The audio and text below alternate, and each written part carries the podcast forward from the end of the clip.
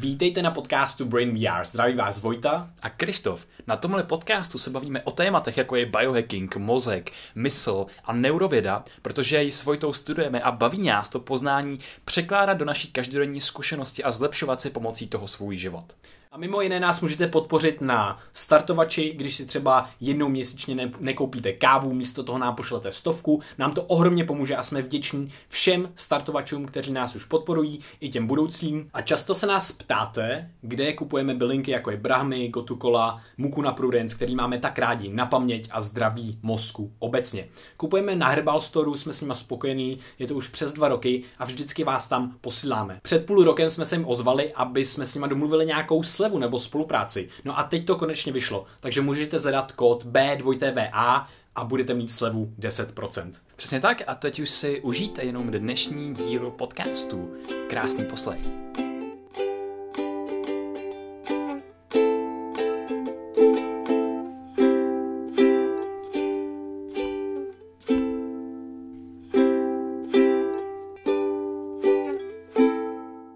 Uh, který, která je... Tak dobře, znova. ne, já jsem, uh, no, nevím, proč jsem dneska nervózní při představování. To nevadí, to nevadí, to nevadí. Jste v pohodě. Jo, právě, právě, právě. Já bych tam tohle nechala i Tak jo. takový outtakes. Jo, to můžeme, přesně, můžeme cokoliv. Tak jo, eh, vítejte na podcastu, dneska jsme si přivítali Saru Butal, což je archeoložka, antropoložka, vystudovala to na Oxfordu, založila eh, společnost Antropologika, vystudovala PhD v objevování evoluce hudby a efektů Mozartových kompozic na lidské vnímání, teďka rozjela startup Disrupt, uh, je taky uh, v Prague AI a vlastně se zajímá i pro, o proměnu Česka na inovativní a dynamický superhub AI. Uh, takže tak má vlastně, vlastně pět akademických titulů, uh, dva z toho jsou jako vlastně doktor, doktorský, takže No. no, já, já si myslím, já to většinou jako neříkám před těma akademikama, protože uh, já jsem ty tituly studovala jako zároveň s prací. Takže jako bylo to super, já jsem to spíš jako dělala pro sebe, ale samozřejmě, jak člověk nemá čas na ten výzkum 24-7, tak to jako není tak akademicky rigorózní, jako kdyby se tomu člověk jako mohl věnovat jako pořád. Takže uh, jsem to samozřejmě udělala s naprosto nejlepším vědomím a uh, vlastně tam byl i ta biznisová část, což vlastně mám to DBA, ale já, já jsem to spíš jako dělala, ne abych měla titul jak dement, ale prostě, že mě to bavilo. Jo, a teď chtěla, jo, teď jo. chtěla jsem si napsat ještě jednu dizertaci, no, asi tak. Hele, tak, tak vítej na našem podcastu. Díky moc, že jsi přijela pozvání. A tebe, z tebe přímo jako září vlastně to, že tě to baví všechno, co děláš a baví tě podle mě asi tak úplně všechno. A jenom, jenom abych uvedl nás do kontextu ještě, v kterém se dneska pohybujeme. My už jsme v podstatě, nebo Sara už byla vlastně vyspovídaná částečně mojí mámou. Takže prostě, kdyby jsme mezi ně dali mikrofon nebo rekordér, tak už je nahraná půlka podcastu skoro. Tak teď jenom pokračujeme v tom flow dál. Uh, tak my bychom se chtěli zeptat na, začátek, na začátku asi, uh, možná bychom začali ve věku tvých osmi let, kdy mm-hmm. ses rozhodla... Freudovsky takhle. kdy jsi rozhodla, teda to, co jsem se dočet samozřejmě, nevím, jestli to je samozřejmě nějaká, uh, někde jsem to četl, takže mm-hmm. uh, kdy jsi vlastně rozhodla jít na Oxford? Uh, jak, to, jak, to, jak to probíhalo, nebo jak, jak se, se, se ti to nastavilo v hlavě, jak se nastavila na to, abys tam došla a jak vlastně jsi nakonec to dosáhla, že jsi tam, že jsi tam dostala? Tyjo, tak to jsi hodné, že jsi to takhle přečet. Já člověče ani sama nevím, abych si mohla jako vykonstruovat asi nějakou jako story, ale vlastně eh, tu archeologii, já si to normálně pamatuju jako dneska, že nejdřív vlastně otec tak mě vzal do divoký šárky, když mě bylo asi tři a našli jsme tam pazourek, který vím, že jsme zcizili naprosto nelegálně, takže se omlouvám archeologické obci, ale mám ho do teďka v šuplíku a je to takový hezký pazourek dokonce to je. Ale uh, potom vlastně jsme furt jako chodili do nějakých muzeí a potom mě začali kupovat naši, což byl vlastně zlom. Tak já jsem vždycky četla jako Asterixe, Tintina, ale děsivé dějiny. A ono je to úžasně podaný, že je vlastně popularizovaná ta archeologie uh, jako hrozně stravitelnou formou, ale přitom jsou tam docela jako hardcore věci historicky. Mě to hrozně bavilo a maminka vlastně byla úžasná, se mnou byla doma, ona mě naučila číst už asi ve čtyřech letech, takže jako já jsem to četla, jako odmala jsem to jako hustila. No a potom nějak v těch osmi, my jsme se vlastně přestěhovali do Větnamu, protože otec je napůl Větnamec, tak jsme tam jeli a tam já jsem se i naučila anglicky. No teďka, že člověk samozřejmě dítě z toho má plnou hlavu, tak se učí anglicky a teďka já jako jestli jsou taky nějaké jako univerzity v Anglii a tak a rodiče nějak mi jako prostě random říkali, no tam jsou taky dvě, Oxford, Cambridge, Říkám Cambridge, to zní divně, ne, pardon, jestli, já jsem jako, mně se tam líbilo to X, jako na to bylo strašně povrchní. A jak jsem si říkal, tak tam prostě půjdu. A mě tenkrát vzali na vejlet, my jsme bydleli v Saigonu, jako v Ho Chi Minhu na, na jihu Větnamu. A vlastně uh, otcova maminka, já ji moc neznám, vlastně babička, tak je, pochází z Hanoje, ze severu. Hmm. A tam je hrozně nějaká stará univerzita, jsou tam takový uh, takový vlastně želvy udělaný z nějakého kamene, je to vyřezaný jako jaký hrozně jako éterický a teďka my jsme tam jako jeli na ten vejlet, že bylo asi 8 a ty když si šáhneš na tu želvu, tak se ti prej splní jakýkoliv akademický přání. A já jsem jako totální ateista, pragmatik, že jo, všechno, ale tenkrát jsme tam jako přijeli a já jsem si šmátla na tu želvu a řekla jsem jako, a já prostě vystuduji jednou Oxford. A já potom už jsem si řekla, tak jsem to slíbila želvě, tak teď už musím. tak od té doby se to nějak odvíjelo, no. to je super, ty jo. A, tak to, to, to, nás, to nás moc baví, nás baví i ten vlastně mindset jako lidí obecně a to nastavení té mysli, která pak vede k tomu, že vlastně se to něco takového jako povede. A e, co teda byla ta cesta, vlastně ta akademická, ty směřovala nejdřív na, nějak, e, na tu archeologii, pak tu kulturní antropologii a potom tu, ten výzkum té hudby, nebo jak, jak to bylo, kam, kam tě to vlastně vedlo a proč jsi skončila třeba na té kulturní antropologii nakonec té archeologie? Jo, to je, uh, to je super otázka, je to taky trošku zdlouhavější Vlastně já jsem původně chtěla jít studovat egyptologii, ale uh, ona vlastně, ta egyptologie se dá studovat v rámci jako orientalistiky, že nejde jako studovat vyloženě egyptologie jako archeologie. A já jsem jako nechtěla být úplně jako lingvisticky zaměřená, mě jako zajímalo studovat jako i tu psychologii té společnosti a tak, protože maminka vlastně do, doktorka a psychoterapeut, hmm. takže jako i hodně jsme si jako o tom doma vyprávěli, takže mě to zajímalo nejenom po té jako historické stránce, ale i vlastně co ten národ prožívá když se jako vyvíjí mhm. jakoby ty psychosociální jako e- efekty. No a když jsem se dívala na to, jak se to studuje na Oxfordu, tak tam je vlastně možnost uh, studovat to literáre humaniores, což je vlastně Řecko a Řím, nebo potom studovat tu orientalistiku, což už je třeba Mezopotámie nebo Egypt, ale člověk si mhm. musí tady potom jako hodně vybrat. A je to spíš jako na magisterském, anebo je tam potom ta archeologie, antropologie. No a já víceméně tu antropologii jsem nejdřív jako jako či samozřejmě člověk jako si o tom čte, ale jako od těch osmi let jsem chtěla na archeologii, mm. že? Mhm. ne na antropologii. A říkám si, no tak jako asi vědí, co dělají kucí, tak jako jsem se na to přihlásila. A e, nakonec jsem dopadla tak, že oni to dělali tak interdisciplinárně, že mě snad nakonec bavila víc i ta antropologie. Jako bylo to mhm. fakt super, protože oni vlastně analyzovali právě ten psychologický přístup, jakoby, jak jako vznikne písmo a co to písmo udělá s člověkem a co to udělá s mozkem a bylo to prostě úžasný, takže uh, No, takže nakonec mi to jako prodali dobře ten obor. Jo, no. jo, jo. Bylo to super. No, no. Jak se ti na základě takového tohle prožitku třeba změnilo vnímání vůbec jak existuješ, protože hmm. to je jako velký rozdíl předtím, než se o ty věci začneš zajímat, než začneš nasávat ty informace mm-hmm. a mhm. potom, když vystuduješ právě tu kulturní antropologii, jako změnilo se něco? Strašně. A já tyjo, až úplně se jako stydím, že teďka si člověk hrozně analyzuje všechno, co dělá. A je to je trošinku vlastně v návaznosti na tu um, otázku, Vojto, jak vlastně si se ptal, jak se potom člověk dostane k té hudbě a tak. Hmm. Uh, že já jsem se vlastně potom překlopila z té kulturní sociální antropologie do té evolucionární kognitivní, protože oni ty obory se vzájemně strašně nesnášejí. Takže já jsem právě chtěla vystudovat i tu druhou část mince. Ale v obou těch případech té antropologie, tak vlastně člověk nějak jako žije, nějak to vnímá, třeba jako jak prožívá Vánoce nebo teďka Velikonoce, že jo, a tak. A bere to nějak jako součást života, vůbec to jako neřeší. Ale v momentě, kdy začneš třeba analyzovat ty rituály, nebo to, jak vnímáme barvy, nebo to, jak jako vnímáme své rodiče, nebo to, kolik času strávíš na tom, že třeba napíšeš přáníčko tetě versus babičce versus mamince k narozeninám, tak si najednou začneš jako kompartmentalizovat ten svět jako do úplných prvočinitelů a zjistíš, že ty věci, co považuješ jako za samozřejmé, vůbec nejsou samozřejmé. Jsou hrozně jako komplexně strukturovaný. A to ze mě dělá úplně možná asi neoblíbenýho společníka, protože člověk všechno hrozně analyzuje, ale je to jako zajímavý. Právě potom se stává všechno vlastně hrozně zajímavé. Přesně tak. A tak pak jsme tady, no. jo, jo, jo. Máš nějakou přímo tady jsme u těch jednotlivých konkrétní analýzu, která tě fakt baví a kterou narušuješ ty společenské konverzace těch lidí. Ježiš, já se snažím být jako taktní velmi. My to děláme totiž často. no, jako je, je super kniha Unwrapping Christmas, uh, což je, uh, myslím, z roku 93 a napsal to Ježíš Maria Miller se myslím jmenuje. A teďka už si to nepamatuju, ale on, uh, on píše o tom vlastně, jak se slaví Vánoce, že uh, třeba kolik člověk jako i utratí za různé dárky a potom jak si ty dárky vyměňuje a vlastně podle Mause, který tenkrát napsal ten Le Don, jako, že ta, ta idea té reciprocity, že když něk, něco někomu dáš, tak ty za to nic nečekáš, ale ten člověk je prostě sociálně obligovaný ti něco jako vrátit.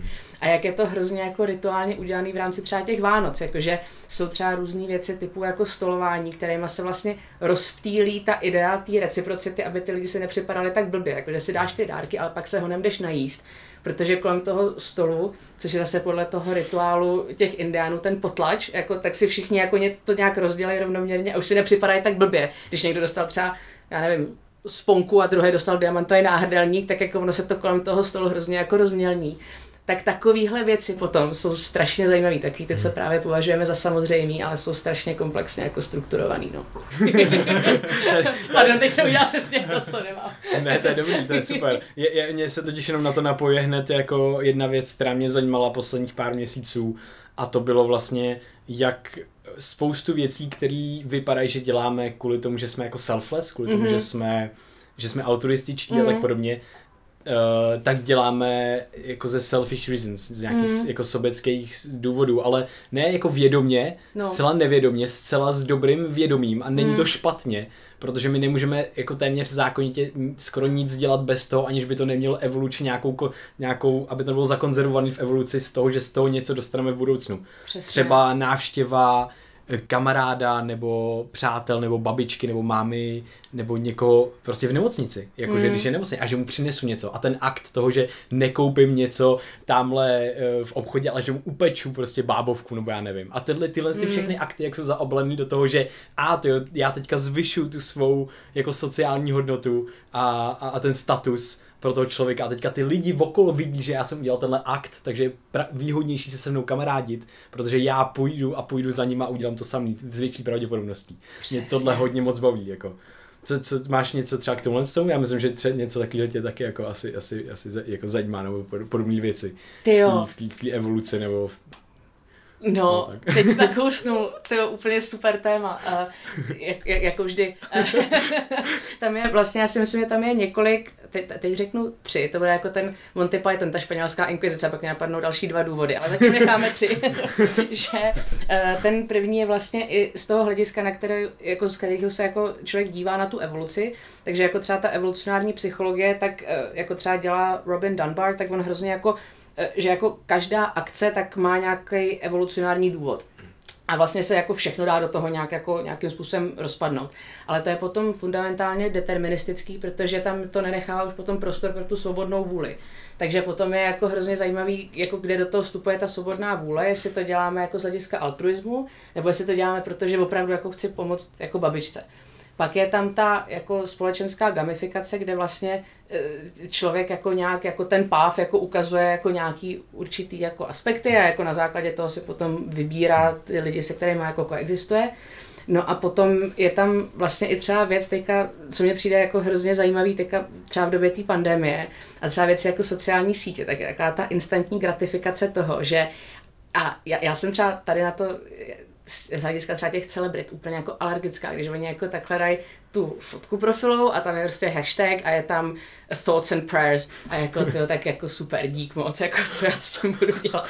Ale jako to je ten jako obrovský extrém vlastně toho virtue signaling, mm-hmm. kde jako ty lidi jako říkají si, aha, tak jako teďka je hrozně populární a je trending a dokonce jako ty data nám to ukazují, jako dělat tohle, takže já to udělám, protože pak se nabourám v úzovkách do toho lidského algoritmu evolučního a budu mít ty správný kamarády, nebo si najdu přítele, nebo já nevím, budou lidi mě obsazovat do svých filmů, bůh ví co.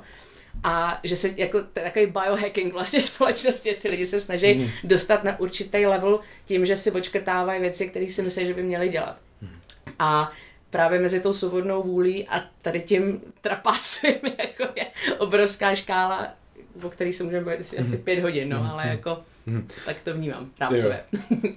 Mě jenom napadlo, že vlastně ta sama um, ten, ten, ten, to samý evoluční programování, do, který, do kterého se oni vlastně snaží vlastně jako zapojit mm. a očkrtnout si to, tak to stejné evoluční programování je vede k tomu, že tam, že jo, že to dělají vlastně.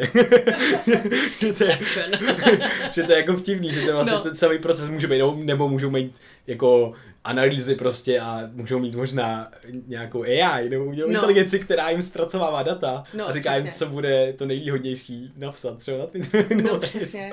No ale ty to právě zmínil úplně super, tu umělou inteligenci, protože eh, ta umělá inteligence vlastně vychází tady z těch jednotlivých jako kousku toho lega, jakože to poskládá dohromady a doufá, že to dá nějakou strukturu.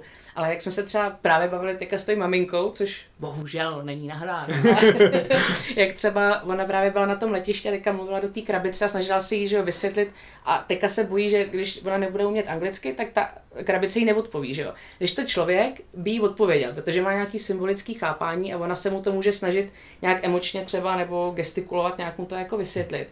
A tady to si právě myslím, že i v té umělé inteligenci tam zatím strašně chybí taková ta šedá zóna mezi těma jednotlivými kouskama toho lega a jakoby to, potom tou lidskou realitou, že třeba já si všimnu, tak tady na sebe takhle koukáme, že jo, a já nevím, třeba když to vzívne a nebo ty to by takhle zacuká oko a já si řeknu, jo, asi už možná mluvím moc, ale to ta umělá inteligence nepochopí tady to. A tady ty jako nuance toho vnímání zatím jsou třeba 3 miliony let evoluce, je to hmm. strašně komplexní a právě třeba v té hudbě jenom podle tónu hlasu a může to být úplně malinká deviace, ale ten člověk to jako pozná.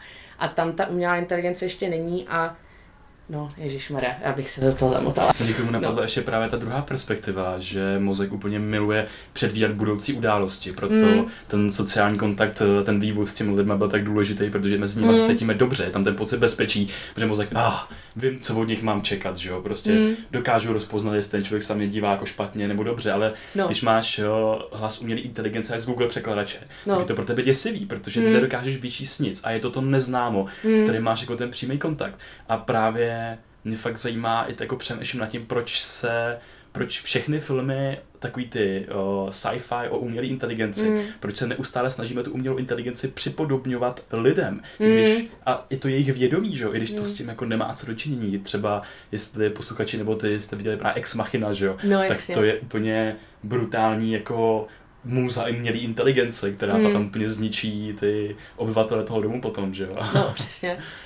No, protože my se vlastně bojíme toho, že my víme, že lidi umějí být zlí a my se bojíme toho, že když ta umělá inteligence to automatizuje, dostává to na jiný level, že to vlastně dostane na jiný level mm. i to, tu schopnost jako té brutality a té krutosti, až na to, že ona potom nebude mít tu empatii, aby se uměla zabrzdit, jako tu lidskou. Nebo jako nebude vnímat ten sociální tlak, protože jí to je šumák, protože to jsou nuly a jedničky. No. Takže Eh, ale určitě máš pravdu takovou tu antropomorfizaci té umělé inteligence a my to děláme i když třeba jdeme do zoo, že jako lidi koukají na gorily nebo na, na ještěrky a řeknou, je hele, on si hraje jako tamhle Pepík odvedle a, hmm. a to slyšíš prostě všude kolem sebe a ty lidi bez, jako, bez toho neumějí existovat, protože my si připadáme tak hrozně super, že se vidíme úplně ve všem.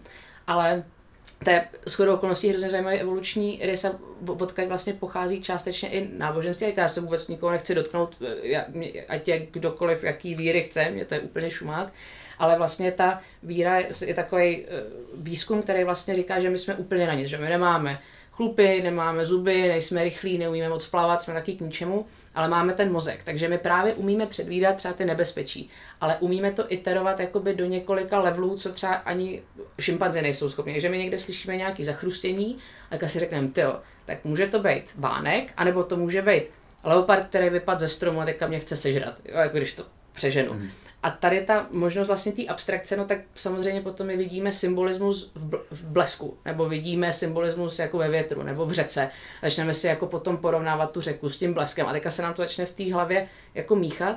A když ten člověk potom nedělá nic jiného, že sedí v jeskyni a kouká, no tak mu to šrotuje, že jo?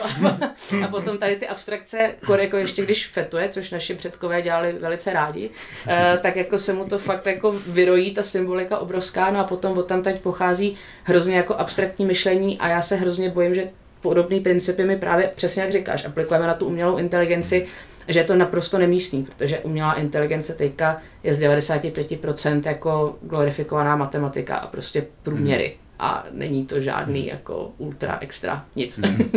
to je jenom vtipný, že to naše abstraktní myšlení tak vytváří takovou jako řadu kazítek, že, že mm, jako když na tím fakt přemýšlím, tak co, no, že my jsme takový zvířata, jenom víc takový upgradeovaný, že jo, mm-hmm. a, ale co nás odlišuje v těch vlastnostech, že jo, my, my jako jediný, jak cítíme ten stud, cítíme uh, jakousi, jako i obnaženo, že prostě není nám mm. přirozený chodit jako nahý, že jo, mm. a podobně. A to všechno jsou prostě nějaký umělý pravidla, které jsme se vytvořili během evolucí v rámci mm. nějaké společnosti a obecného přijímání, že jo. Mm. A tyhle ty věci tak uh, utvářejí to naše myšlení čím dál víc jako v tom rychlém světě, co je důležité, priority a další věci a tak. Mm. A tam se vůbec nechtěl dostat. a to je super.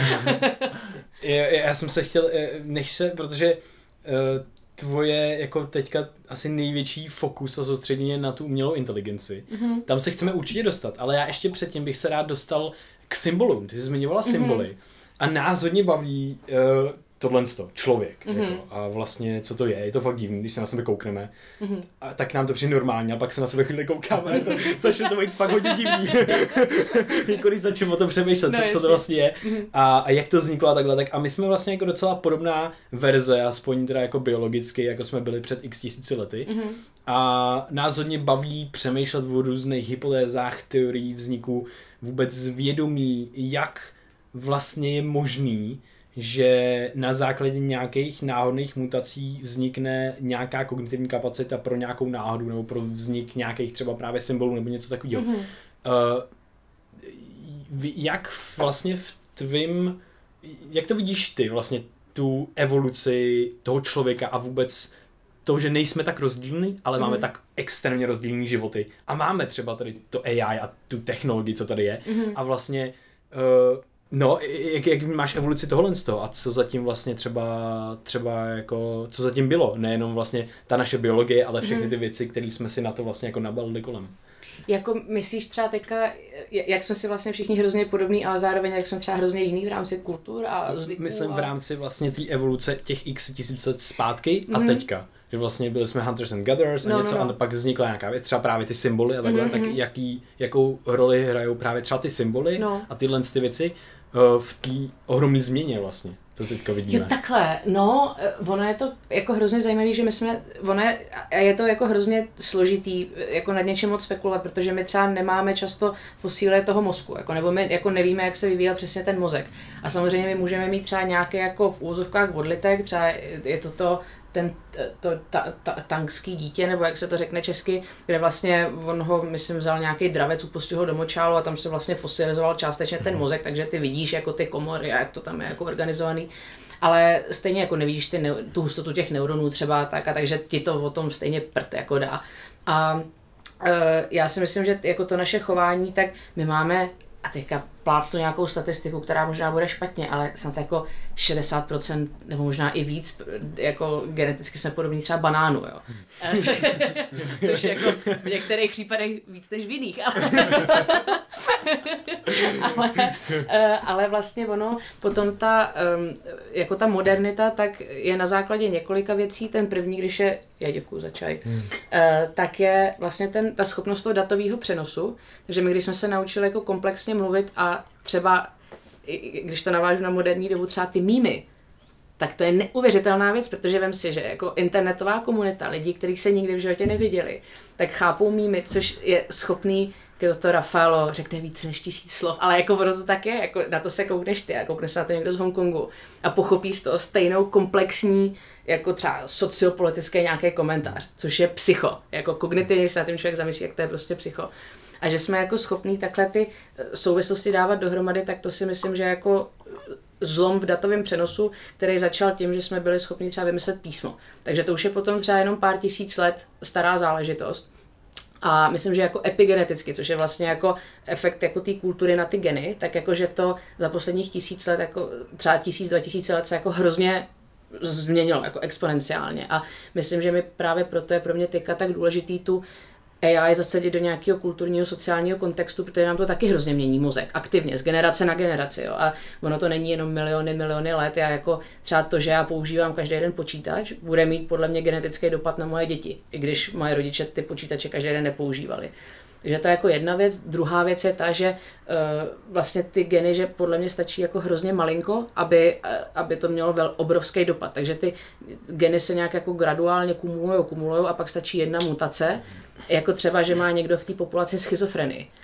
A ono, když seš prostě kmen a je vás 200 a ty máš prostě schizofrenii a tvrdíš s naprostým přesvědčením, že slyšíš jako, že komunikuješ s bohama třeba, no tak to potom už jenom tu jednu populaci hrozně ovlivní. A je to v zásadě jako jeden člověk, ale pak oni si to začnou předávat pomocí jako nějakých příběhů, nějak se to zakodifikuje, potom to řeknou třem dalším populacím, který bydlejí tamhle o kopec dál, no a pak, když to ještě můžeš zapsat, No tak to už je jako civilizační základ třeba, jo. A jako my tady tu explozi archeologicky vidíme jako zhruba třeba před 80 je taková první vlna, potom 40 tisíc let zpátky vlastně v tom paleolitu, kde ty lidi začaly se strašně symbolicky projevovat.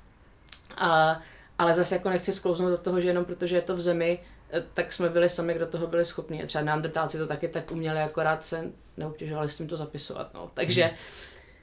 No, to bych, to je taky ten na, na, na 100 hodin, ale doufám, mm, že to dává nějaký smysl. To je, to je úplně skvělý téma, protože mě fakt fascinuje, jak se rozšiřuje ta naše kognitivní kapacita se schopností ukládat do něčeho informace mm, a rozšiřovat mm. to svoje vědomí do externího světa, mm. protože ten mozek se opravdu jako za poslední jako x tisíc let eh, nemění, nebo mění se jako velmi pomalu, mm. ale právě ta kultura a to okolí, tak na ní má neskutečný vliv, že jo? A no jak je nějaká, jak jsou ty, jak jsou ty tři jeskyně po světě, jak jsou ty super slavný no, no, no, malby no. těch, mm-hmm. těch uh, pralidí a tak, mm-hmm. tak v té Francii. Uh, Lasko. No, no, je jedna, no, to je super. Tak je, tak je prostě super, že před, já nevím, 30-20 tisíce lety, no, no, no. nebo tak, tak si někdo představil v té tmě, jenom za té pochodně, protože to je mm-hmm. prostě uprostřed někde jeskyně, no, přesně představil z toho bizona a vykreslil ho tam třeba z mláděte nebo s něčím, mm, jo, a najednou mm. Tam úplně vidíš, dokážeš to je skvělý, že ta vlastnost toho lidského mozku je se nacítit na někoho, kdo už je 30 tisíc let mrtvej, no. protože ty tam dokážeš cítit ty emoce, ty tam ten člověk, ten náš předek, jako v tom cítil no. a ukládal je na tu stěnu a my můžeme zažívat to samý, jenom ten informační přenos desítek tisíc let. Přesně. Ona to vložila do té stěny a my to potom můžeme vnímat. No. A tohle to se prostě v té evoluci tak jako najednou střádá a teď tady najednou máme umělou inteligenci a co do budoucí generace mm. budou čerpat z té umělé inteligence mm. a budou se třeba říkat, jakože ty, ty lidi v tom roce 2000, co to bylo za negramoty, jo. No, no, no, přesně tak. A ty to, a to snačnu úplně úžasnou věc zase, ty tady budeme 10 hodin, uh, s tou jeskyní, protože v tom je jako obrovský vlastně bias té archeologie, že my se kolikrát, nebo aspoň tradičně se dívá jenom na ten uh, finální produkt, jo, jakože je tam namalovaný bizon. Ale vím si, co to bylo prostě za úsilí pro tady toho maníka. Uh, sebrat ten okr někde, pak ho nějak nadrtit, pak se dá do nějakého něčeho, co si musel ušít, z něčeho, co zabil a musel mu to asi pravděpodobně někdo jiný ušít, protože on zabíjel a někdo jiný šil, že jo. Eh, pak si vzít tu pochodeň a potom, to jsou ty, ty jeskyně, ono teďka vlastně, když se potom třeba uh, jako modeluje, jak to vypadalo před těmi 30 tisíci lety, tak to bylo třeba napůl naplněný vodou a ten člověk musel prostě prolejzat opravdu, jakože to bylo třeba životu nebezpečný. Mm-hmm. A on tam třeba tři hodiny les pak se pravděpodobně svetoval, protože jako opravdu opakuju, ty lidi fetovali velice jako uh, úspěšně. Uh, byl tam s minimálním kyslíkem a s minimálním světlem, vybastil tam prostě 40 bizonů a pak zase vylez ven, jo. Ale jako... prostě jako, to je psycho, když to si to... jako... kvalitní zážitek. Colors of Ostrava. Ne, ale...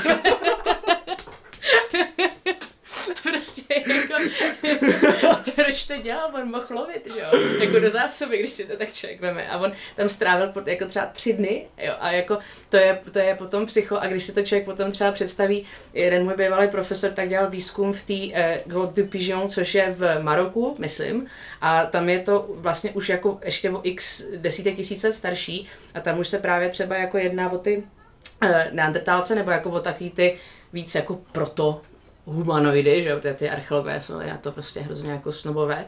A tam třeba vidíš, že oni se jako vrtali díry do, do mušlí. Jo, tak jako proč? Tak proč potřebuješ jako vypadat dobře? Jako, jako už jenom tady ta idea toho, že oni se zkrášlují, tak jak je to odlišný od Kardashian, že jo? jako, mm. jako ty principy zůstávají stejný, ale jako je hrozně zajímavý v té archeologii, spíš jako třeba než ty malby, tak studovat to, než se tam ten člověk vůbec doplazil a proč to mm. dělal a jak využíval ten čas tak jako to je na tom potom fascinující, mm. jako psychologicky, no. Mě fakt baví přemýšlet obecně o subjektivní zkušenosti a o tom, Aha. kdy se vyjevuje, že jo, to je, jedna, to je nejtěžší otázka vědomí, mm. který se mm. dneska můžeme zabývat.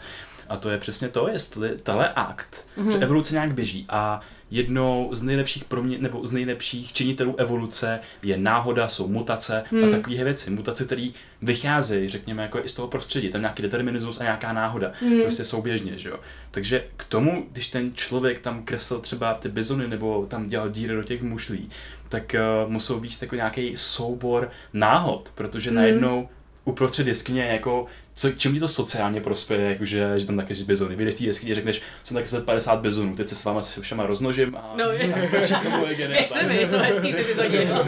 Přesně tak, takže tam prostě je úplně krásný jako děv, o kterém mě baví přemýšlet. Mm. Že ten člověk tam prožíval tu svoji subjektivní zkušenost a uvědomoval si pravděpodobně třeba. No, no. Že to mohl otisknout na tu zeď Hmm. A přitom je tam byl takový že rebel, protože všichni lovili právě a učil do jeskyně.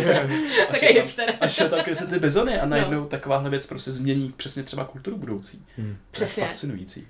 Ty jo, a teď, a teď si narazil na velice zajímavou věc. to říká asi 50. pardon. A tohle je prostě super podcast, protože se ptáte na super věci. Ale uh, ono je tady právě potom hrozně zajímavý, že tady máš tu sérii náhod vlastně, tady v rámci té populaci, v rámci té populace, pardon, už mi to nemluví, a ale zároveň jako ten univerzalismus, že vidí, že se tady to děje naprosto nezávisle ve všech koutech světa. Třeba je strašně zajímavý, že eh, ta, eh, třeba jako ta celá um, legenda o, o potopě, nebo jako třeba i ta idea popelky. Je strašně zajímavý studovat pohádky, protože třeba ta idea popelky, že máš jako nevlastní matku, a která je na tebe zlá, tak to je v Číně, eh, že jo, v Evropě, v Americe, jako indiáni si to vyprávěli a úplně nezávisle, že jo, pokud jako nevěříte v tu, ty mimozemšťani a ten, ten Erich von Daniken, tak samozřejmě neměli se to jak předat, ale přišli vlastně úplně jako do stejného cíle. Nebo jako třeba epos o Gilgameshovi a potom různý jako majský uh, origin theories, tak prostě všechny jsou víceméně jako stejný, jo. A takže ty máš vlastně pro toho archeologa lomeno antropologa je strašně jako těžký vlastně vybalancovat tady tu sérii náhod a vlastně to, eh, tu svobodnou vůli toho, že on jde a nakreslí ty bizony a je to super, ale potom sto dalších lidí po světě nezávisle udělá úplně to samý. A teďka jako co je to? Jsme jako naprogramovaný, nebo jako se k tomu prostě stejně dostaneme, protože nemáme jiného co na práci, než kreslit bizony tady to je prostě úplně schizofrení v rámci té archeologie a hrozně mě to zajímá. Mm. Mm. A to je jenom, uh, promiň, pojď, že ještě skočím. Jo, ale, pojď, pojď, pojď. Ale teď jsem, teď mám blackout, zapomněl jsem, ale já si to vzpomenu, protože mám tam hodně věcí momentálně. Ale to mě baví jako analyzovat až ten politický proces, že jo? protože mm. najednou vidíš ty malby a umění, tohle, ty pohádky, všechno, mm-hmm. ale teď, teď fakt ta jako analýza, že ten člověk nějakým způsobem vyvstává z toho svého prostředí a mm. najednou, když se mu nahromadí ty zdroje, tak je to jako když přesně dáš do počítačového programu, dáš tam nějaký vstupní požadavky no. a najednou říká se tomu uh, Solar Automaton, no. že tam dáš dva vstupní požadavky, mm. prostě řekněme buďku, tři základní pravidla, život, smrt a teď najednou ty vytvoří komplexní mm. systém, jo. Mm.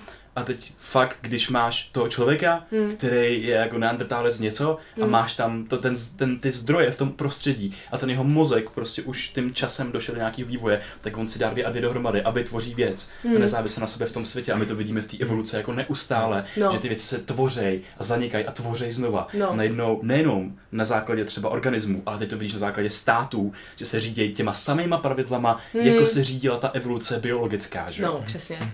Přesně. Jo, a, a ještě mě k tomuhle tomu bych hezky jako navázal tím, eh, co jsou ty jako vlastně změny na těch uh, úrovních vlastně těch, těch, tý evoluce, mm-hmm. ty vlastně změny a stane se to na více místech třeba najednou a tak dále. A mně se líbí právě to, že se to cykluje vlastně a tohle to vidíme třeba i ve vědě. Mm. Že prostě je to přesně to, že zadáme ty vstupní požadavky. A teďka ty, ty lidi třeba v té vědě mají už jako stej, k dispozici stejné informace vlastně po celém světě. Mm-hmm. A najednou se objeví tahle informace a tahle informace, ty dvě teorie najednou, že jo. No, Protože je to vlastně, a je to vlastně velice pravděpodobný, protože stalo se to milionkrát bez toho, aniž by, se to, ne, aby to, aniž by to bylo zároveň. A pak mm. se jednou stane a je velice vlastně pravděpodobný, že se dvě teorie uh, den od sebe nějak vzniknou nebo něco podobného. Mm-hmm. A to vidíme, že se dělo prostě ve vědě a děje no. se to.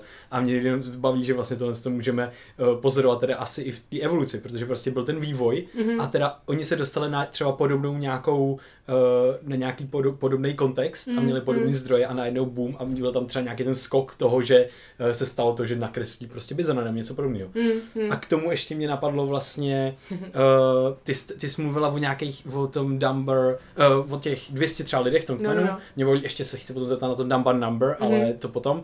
Teďka mě baví uh, třeba ten nějaký uh, schizofrenní trait v té populaci, nebo v, tý, mm. uh, v těch, v těch 200 lidech no. a my vidíme, že vlastně třeba ta schizofrenie je nějakým způsobem konzervovaná v evoluci. Mm, mm, mm teďka jsem na to četl nějaký věci, poslouchal vlastně univerzitní kurz od Národní ústavu duševního zdraví a České mm-hmm. psychedelické společnosti, mm-hmm. která má právě o tomhle tom, o vlastně psychedelikách a, a mentálním zdraví kurz. Mm-hmm. A tam přesně právě mluvili o té o tý případný možný kon, kon, kon, konverz, konzervaci mm-hmm. té schizofrenie v evoluci. No. A že třeba mohl být jeden právě člověk, který mluvil s někým a takhle mm-hmm. a bylo to najednou třeba atraktivní. No, a mohlo se, mm. mohlo se to takhle víc jako rozšiřovat vlastně v té populaci. Hmm. A navíc to mohl být třeba někdo, kdo potom měl ten skok toho, že nakreslí něco, no, nebo jasně. že vidí něco hmm. a to předá na tu zeď, že jo. No, protože on vidí a, nikdo, a to tam zůstane mm. a nikdo jiný to nevidí, že jo? A on to vidí. Tak počkat, když říkáte, nikdo to nevidí, jak to mám jako jim předat vlastně? Mm. Nemůžu mm. to říct, nemůžu to ukázat, tak jim to teda ukážu tím, že to třeba nakreslím. A no, třeba jasně. to byl ten, co se sfetoval, no. nebo něco podobného. A teďka poslední věc, co teda fetovali vlastně, jestli, jestli, jestli víš uh, něco konkrétního, co, co jsou náznaky toho, že, že vlastně... Vůbec ne. ne, opravdu nevím. Eh, ty jo, takže počkej, od, od fetu až uh, ke konzervaci schizofrenie. To asi to fet, se, fet nemusíš to To se dá všechno jako stouknout. Jako. ono je právě hrozně zajímavý tady v tom, ta, co možná jako pokraje v, obě ty věci, tak jsou ty psycho, psychofarmaceutika. Takže to jako i ve smyslu třeba smysl pro humor, nebo právě ta hudba že i právě Robin Dunbar o tom mluví, že ty lidi, dobře, když jako neměli ty chemické stimulanty, což třeba je hrozně zajímavý, počkej, a teďka to určitě udělám špatně a ten můj profesor by mě vykuchal, ale to jsou taky ty, co, uh, ty křováci, co oni dělají, taky ty, takhle, když mluví, jo, jo, jo. tak oni se, oni se to myslím dělá to san, já, já si teďka přesně jako nevím, jak se to vyslovuje, ale on vlastně studoval těch nástěnní malby a tam byla vlastně přeměna těch křováků v kozy. Já na to koukal, říkal, to úplně mě to jako nedává smysl. Hmm. A potom tam jel a tady je právě krásný, kde se snoubí ta archeologie s tou antropologií, že v té archeologii ty máš ten konečný výsledek, ale v té antropologii ty studuješ vlastně i etnograficky, jak ten člověk se k tomu dopracoval, což je kolikrát mnohem zajímavější. A on vlastně zjistil, že oni eh, se ty šamani totálně svetujou a pak, jak už se nemůžou udržet na obou nohách, tak se takhle vezmou dvě tyčky a takhle se podpírají. A ono to potom vypadá, že chodí po čtyřech nohách a takhle se jako potácí a vypadá to jako kozy. No a samozřejmě od toho, když vidíš toho šamana, jak se potácí, tak pak už rovnou nakreslíš kozu a je ti to vlastně jedno. A jenže to jsou potom třeba malby, které jsou pět tisíc let starý a tím, že on tady to zažil a viděl, oni berou nějaký halucin, halucinogeny, já nevím jako opravdu, co to je, ale uh, že jako bylo hrozně zajímavé potom vlastně jako zpětně být třeba schopný pět tisíc let zpátky vysvětlit jako jejich nástěnný malby a že oni si furt uchovávají ty stejné rituály. Ale právě si třeba myslím, že ta hudba je tady v tom hrozně zajímavá, že my jsme si třeba vybírali vždycky jako akusticky hrozně zajímavý místa, ve kterých přežívat. Takže třeba ty jeskyně, jako není náhoda, že třeba jako kostely, muzea, eh, státní budovy, tak jsou eh, vlastně architektonicky řešený jako velice akustickým způsobem, aby buď tam jako, uh, ta, jako retoricky bylo jako to dobře slyšet, nebo aby, uh, když tam člověk jako třeba jde, tak aby se to rozlejhalo, aby ten člověk si připadal jako malý nebo tak. Takže jako tady ta psychologický, ten psychologický efekt toho urbanismu vlastně na to vnímání toho člověka, tak taky prostě pochází z toho, že my jsme vyrostli v těch jeskyních a jako ten mozek je uspůsobený třeba tomu vnímat ozvěnu a určitě nějakým způsobem na to jako reaguje, nebo to, že máme smysl pro humor, že jako třeba taky zase není náhoda, že třeba ve druhé světové válce nebo v první světové válce vzniklo tolik vlastně umění, že jo, v těch zákopech, nebo tak jako lidi psali na jednou poezii, ty, ty by se si měl starat o to, jestli tě někdo zastřelí a ne jako napsat jako svazek poezie nebo si kreslit, mm. že jo. Ale ty lidi tady v těch stresových situacích se uchýl, uchylují jako hrozně jako výtvarným řešením, Což je jako strašně zajímavé, že ten člověk jako ani nemusí jako fetovat, nebo nutně být schizofrenik, ale jako už to v nás jako je. Jenže pak, když do toho ten člověk fetuje, nebo do toho je ten schizofrenik, no tak pak je to samozřejmě na jiném levelu. No a pak jako ta reprodukční možnost pro něj, on to umí, že jo, úplně jako na X, protože je nabušenec, protože on nenapíše, eh, já nevím, jednu báseň za první světovou válku napíše jich 150, no tak jako to už má potom jako, že jo, nějaký rády. A když se potom člověk i podívá na to, jak tady ty lidi interpretuje jako historie, jako už třeba jenom Johanka z Arku, že jo, která prostě slyšela hlasy, tak jako podle mě je naprosto reálný, že byla třeba nějaký schizofrenik, um, nebo, nebo třeba i když se člověk podívá a pokud jste CEO nějaký technologické firmy, neberte si to špatně, ale že hodně CEO jsou třeba jako klinicky verifikovaní psychopati, uh, tak ono to jako není náhoda, že jak ty lidi se dostávají do určitých jako pozic jako uh, síly, a potom samozřejmě, když jste v pozici síly, no tak vy jste ten, co tu historii mm. píše. A když tu historii píšete, no tak se bude psát o vás, že jo. No a potom, když si vlastně podíváme i na posledních 100 let, eh, jako historie, nebo jako, jako, naš, jako naš, naší eh, vůbec jako existence, tak jako je tam třeba spousta super lidí, co byly jako velmi normální, udělali úžasné výzkumy, ale neví se o nich. Hmm. Pak jsou tam ty fakt psychouši, nebo jako ty exhibicionisti, nebo schizofreni, nebo bůh ví co, jako někdo, kdo je třeba hraniční osobnost, co o sobě mluví, píše, exhibuje se, eh, dává to do éteru, nebo je prostě diktátor, nebo já nevím, no a ty si ta historie bude pamatovat. A ty potom, ty naše další generace budou emulovat, že? protože oni se o tom no-name člověku ani nedozvědí. Mm. Takže jako tady to je potom i zajímavý vlastně ten bias toho, jak se předávají ty data dál. No, mm. Takže to jsem se úplně mm. zamotala. Od, hum, od smyslu po humor, to, jo, až to je super zajímavý. To jako, je zajímavý. Všech ty tady povinul několik patologií, že jo? Tady asi dnešní věda prostě skoro neví rady. Mm. A přitom právě ty, ty patologie jako píšou dějiny a možná no, právě jako vyvíje, čo, jako vyvíje člověka dál, že právě to, že teď se úplně krásně pojí to, jak ty tady mluvíš o tom, jak ty předci dali ty tuny těch uh, psychedelik třeba. a potom, jak se zakonzervovala nějaká jako schizofrenie, protože ty psychedelika prostě způsobují to, že ten mozek je jako víc plastický.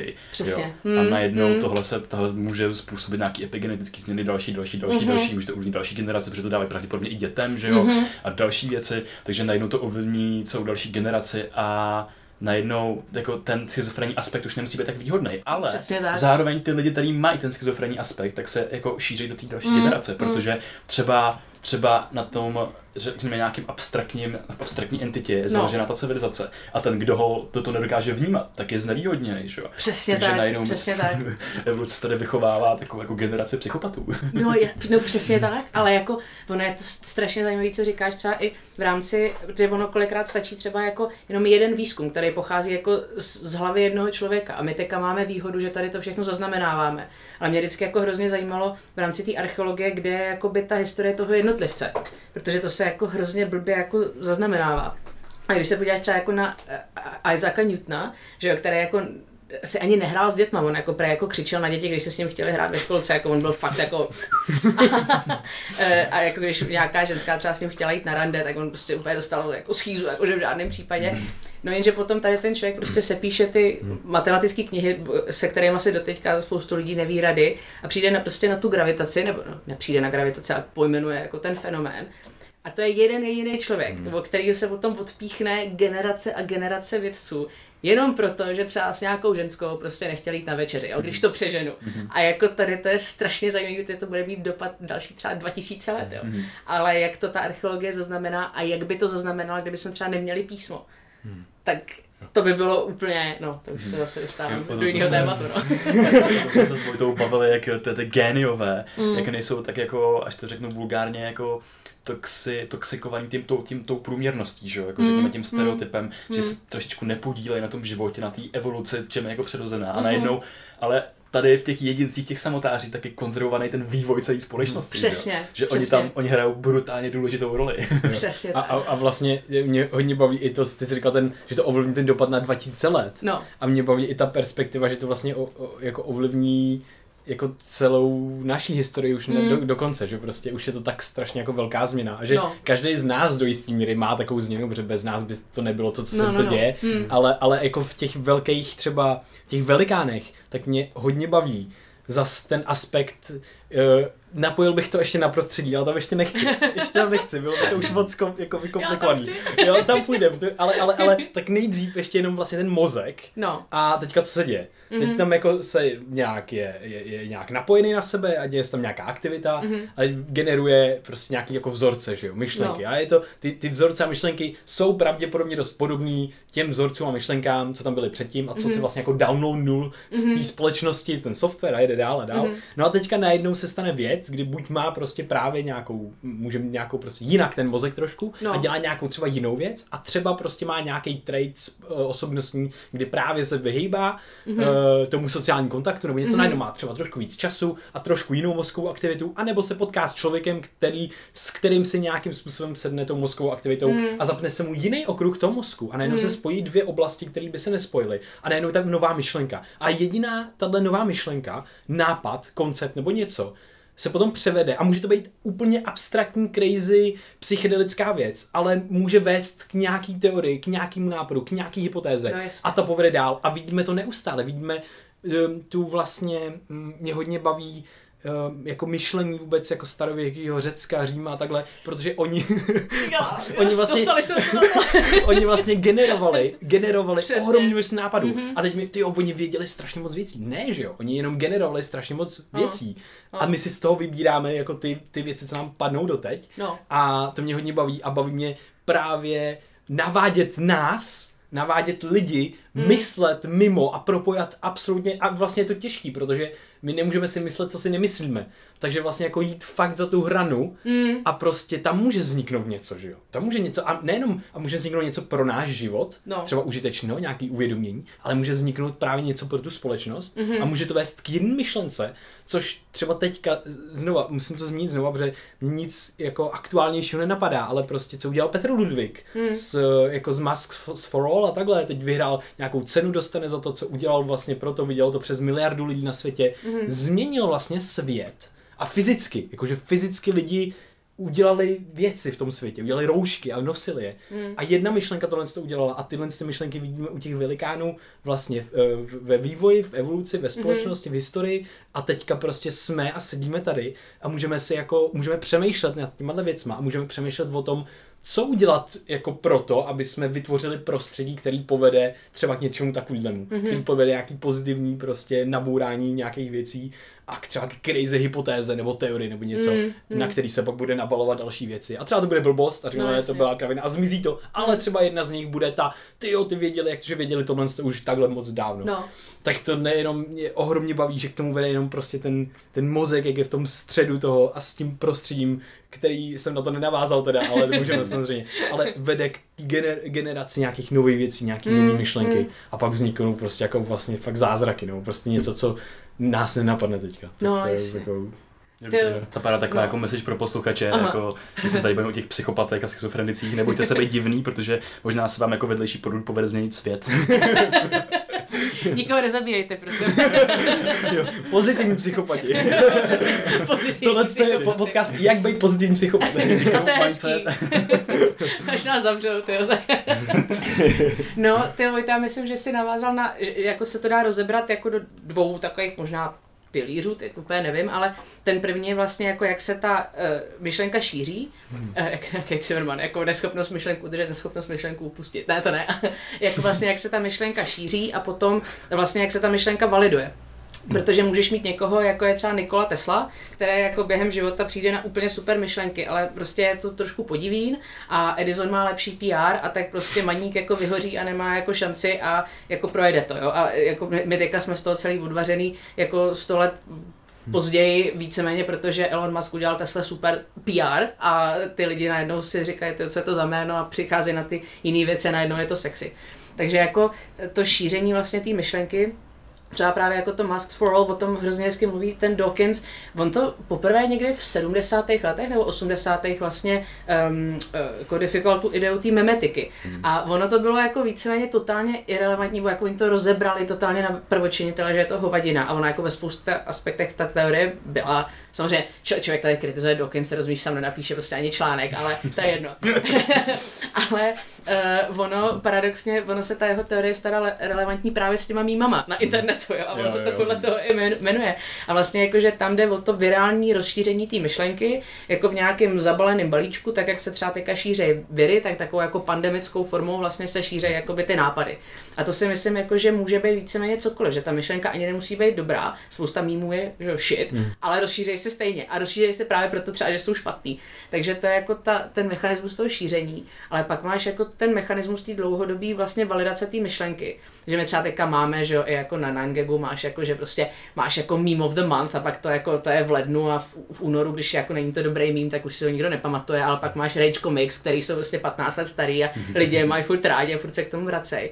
A v tom aspektu právě třeba ta archeologie s tou antropologií hrozně důležitá a bohužel byla i strašně zneužívaná. Jo. Já teďka, jak jsem byla skoro sedm týdnů v izolaci, tak vlastně s dědou my už jako leta sjíždíme prostě dokumenty o druhé světové válce, jako nás to jako hrozně baví. Ale jako je třeba strašně zajímavý, že i Mussolini a Hitler tak vlastně založili normálně státní podniky na to, aby resuscitovali skrz jako pseudoarcheologii víceméně eh, tu ten původ toho svého národa a nalili do toho úplně neuvěřitelný peníze, jako to prostě bylo Luftwaffe a archeologie, opravdu, jako oni do toho dali strašný rozpočet, aby vlastně potvrdili, jako, že ty jejich myšlenky nejsou jenom nějaký výplot šílence, ale že to je zakořeněný třeba 2000 let jako v historii, nebo co 2000, 50 tisíc let v historii. Takže třeba je hrozně zajímavý, že uh, Mussolini dal tenkrát asi desetinu státního rozpočtu na to, aby vyzvednul, uh, Caligula měl takový lodě, lodě vlastně ten římský císař, ten psychopat, co si vzal tu svoji, hmm. shodou okolností zase psychopat, co uh, udělal, že jo, koně konzulem a prostě nechal jako, jo, on byl fakt blázen, jako, a, uh, pak se chtěl prostě pomstít, no, chtěl se pomstít jako bohu moří, tak jako nechal uh, jeho, uh, ty svoje pretoriánský uh, maníky, aby jako začaly bodat díkama jako do, do pláže a tak, on byl fakt jako prostě.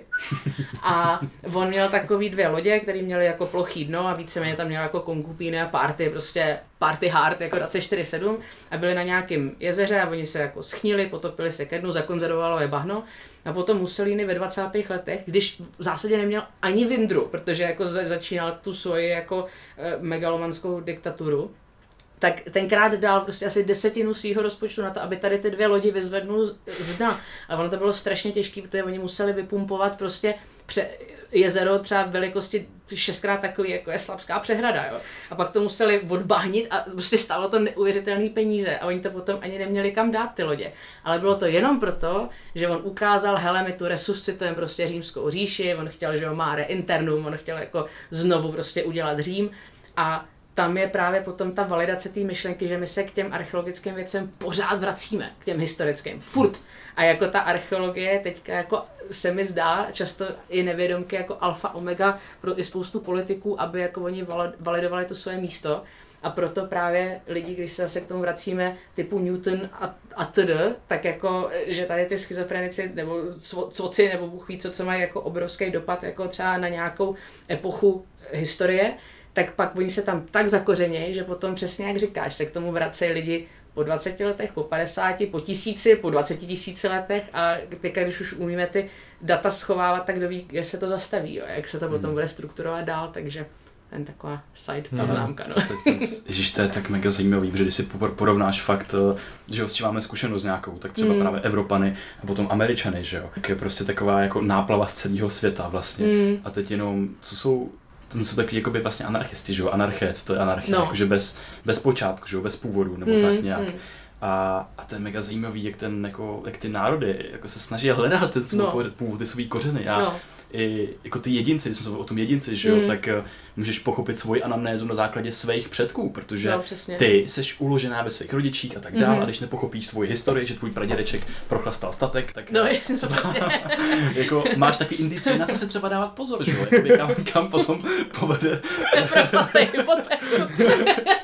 to bude, budou, to bude budoucnost a podobně. A, ale to je hustý, protože prostě já si myslím, že třeba jako, eh, že, že, že prostě tohle to zkoumání ti fakt mm. může napovědět, o tom svém chování no, a o těch tvých vzorcích, mm. protože se to nejenom převá, převádělo, že jo, v těch genech, prostě máš třeba predispozice, ale hlavně v té historii té rodiny, kterou si jako právě zase jsme se stahovali ten software z té rodiny, že jo. Přesně. A prostě fakt si myslím, že nám to ovlivňuje jako životy. Nebo když prostě do tohle to máme vlet a víme, jak moc nás třeba to ovlivňuje, to prostředí, mm, tak potom ty na základě toho, třeba Krištof konkrétně na základě toho teda nebude třeba pít, že jo. Nebo něco podobného, jako, jestli má, jestli má takovou historii. že jo. tak dobře, Krištofe, tak děkuji. Jsme se někam dostali.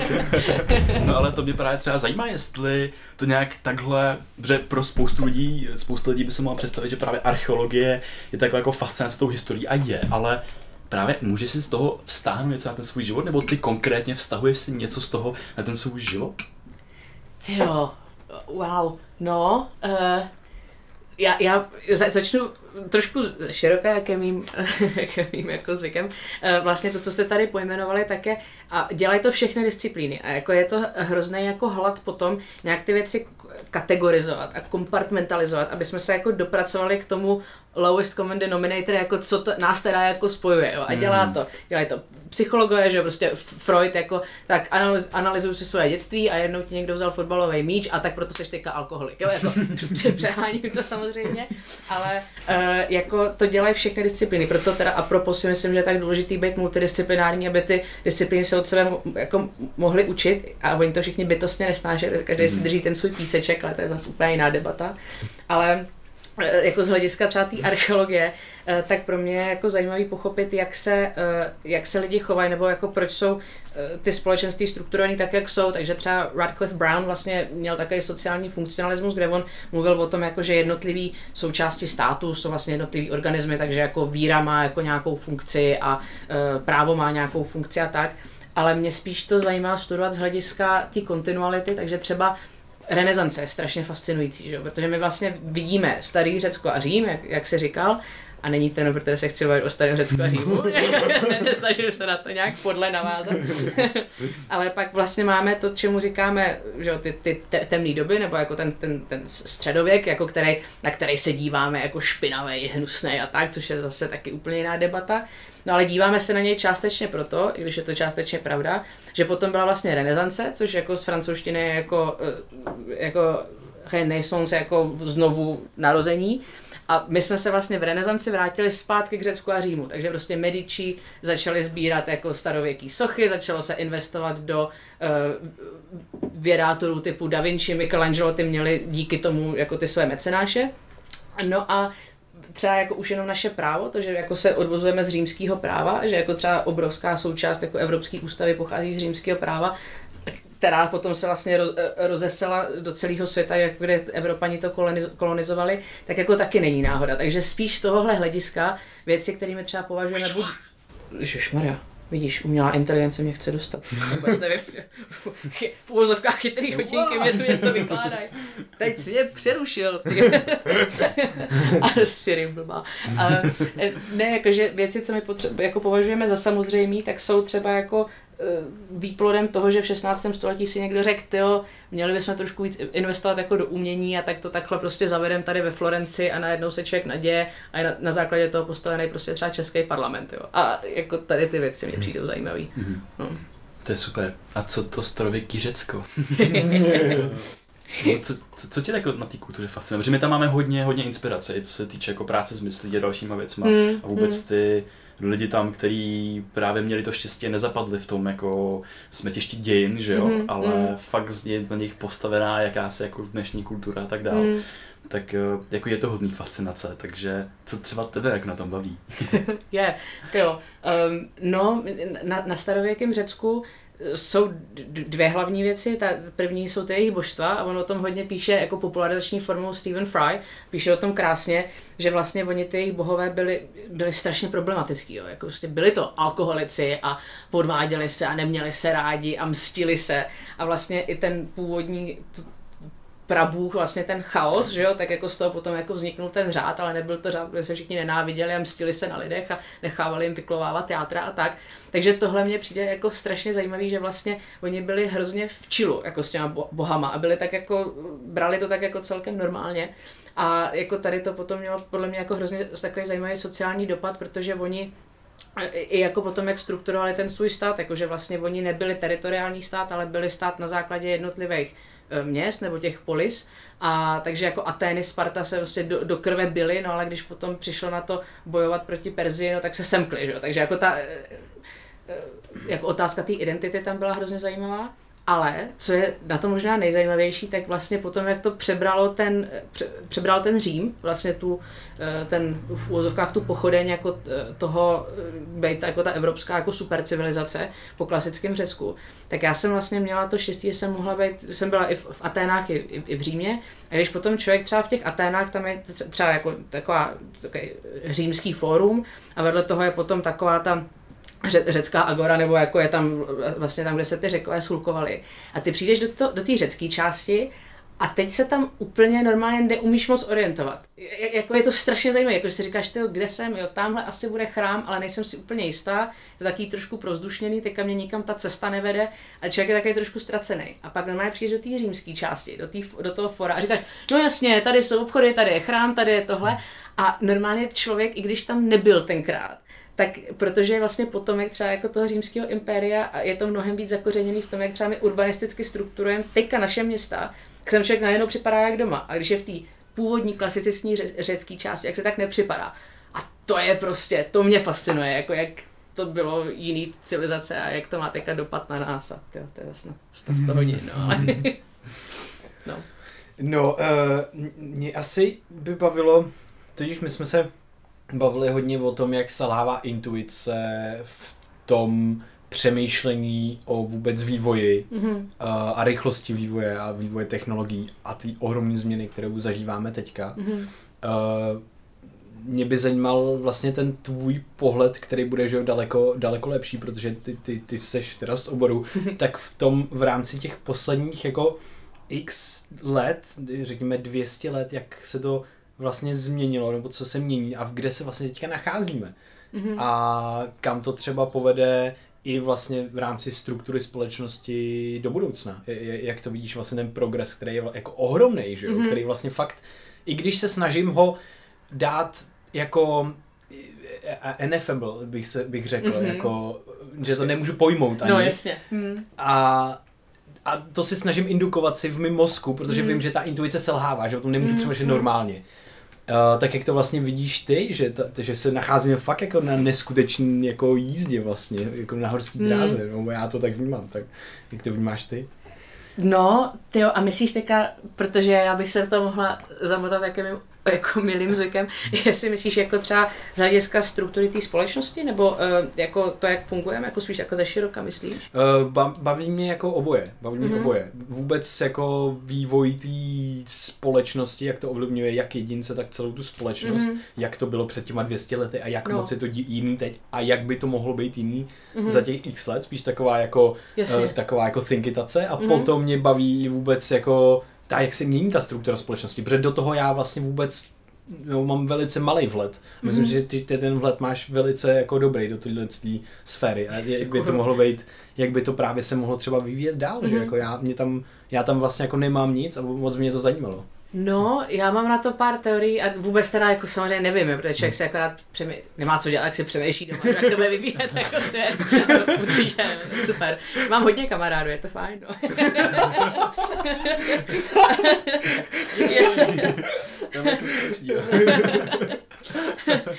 um, ono je, byl, já podle mě jako byl hrozně zajímavý uh, předěl v rámci viktoriánské Anglie a i jako získání nezávislosti Ameriky. To si myslím, že jako v, jako v těch minulých třeba 200-300 letech jako naprosto zásadní zlom, že třeba když se člověk podívá na ty, neříkám to jenom proto, že bych v té Anglii žila, ale samozřejmě jak ty Angličani prostě kolonizovali obrovský jako, že, spektrum národů a kultur, tak je to právě to mělo i docela jako globální dopad.